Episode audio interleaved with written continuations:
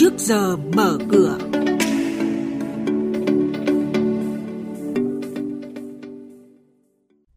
Thưa quý vị, trong chuyên mục này sáng nay sẽ có những thông tin chính đó là kiểm soát và hướng dẫn việc thực hiện phát hành trái phiếu huy động vốn của doanh nghiệp bất động sản đúng quy định.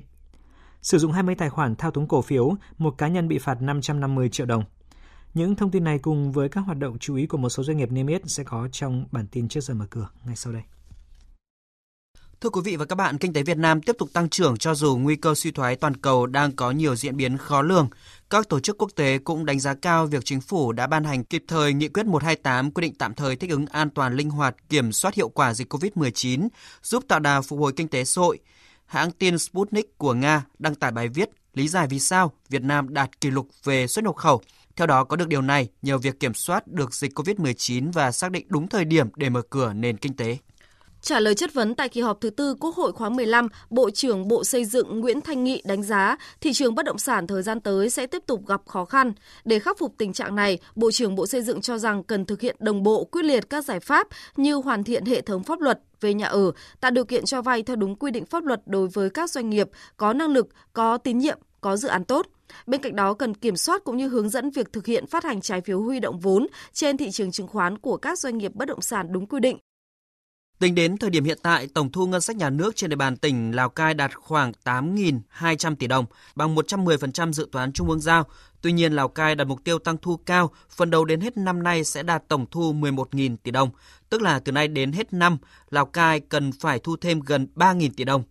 Theo ông Ngô Đức Ảnh, Giám đốc Sở Tài chính tỉnh Lào Cai, Cùng với chủ động triển khai nhiệm vụ theo kế hoạch của ngành, Sở đã đề xuất Ủy ban Nhân dân tỉnh chỉ đạo các ngành liên quan và các địa phương tăng cường tháo gỡ khó khăn cho các dự án đang vướng mắc nhằm khơi thông nguồn lực cho sản xuất kinh doanh, phát triển kinh tế,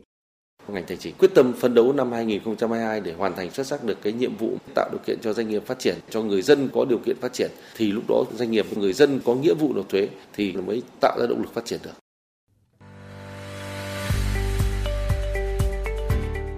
Vị và các bạn đang nghe chuyên mục Trước giờ mở cửa. Thông tin kinh tế vĩ mô, diễn biến thị trường chứng khoán, hoạt động doanh nghiệp niêm yết. Trao đổi nhận định của các chuyên gia với góc nhìn chuyên sâu, cơ hội đầu tư trên thị trường chứng khoán được cập nhật nhanh trong Trước giờ mở cửa.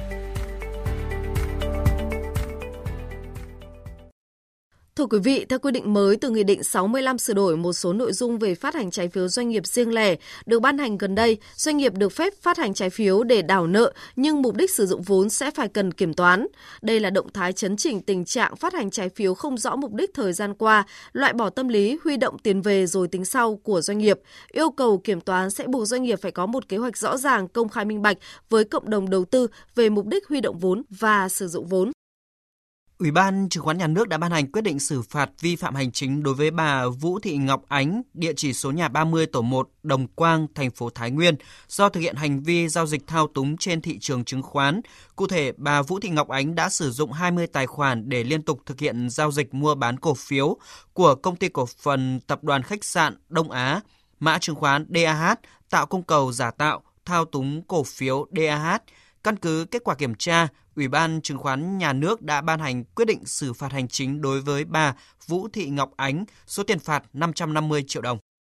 Thống kê từ Sở Giao dịch Chứng khoán Hà Nội HNX cho thấy thị trường Upcom tháng 10 chứng kiến mức giảm đáng kể cả về khối lượng và giá trị giao dịch. Giá trị vốn hóa thị trường tại ngày 31 tháng 10 đạt hơn 985.000 tỷ đồng, giảm 11,42% so với tháng trước. Thị trường Upcom tháng 10 chứng kiến mức giảm đáng kể cả về khối lượng và giá trị giao dịch. Khối lượng giao dịch bình quân đạt sấp xỉ 33 triệu cổ phiếu một phiên, giá trị giao dịch bình quân đạt hơn 476 tỷ đồng một phiên, giảm 23,21% về khối lượng giao giao dịch và hơn 34% về giá trị giao dịch so với tháng trước.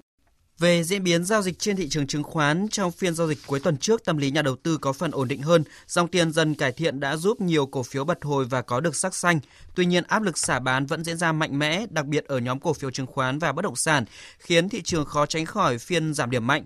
VN Index kết phiên cuối tuần trước không thể lấy lại ngưỡng tâm lý 1.000 điểm và trạng thái thị trường vẫn tiêu cực với sắc đỏ chiếm áp đảo trên sàn. Với diễn biến như vậy, mở cửa thị trường hôm nay, VN Index bắt đầu từ 997,15 điểm, HNX Index khởi động ở mức 204,56 điểm.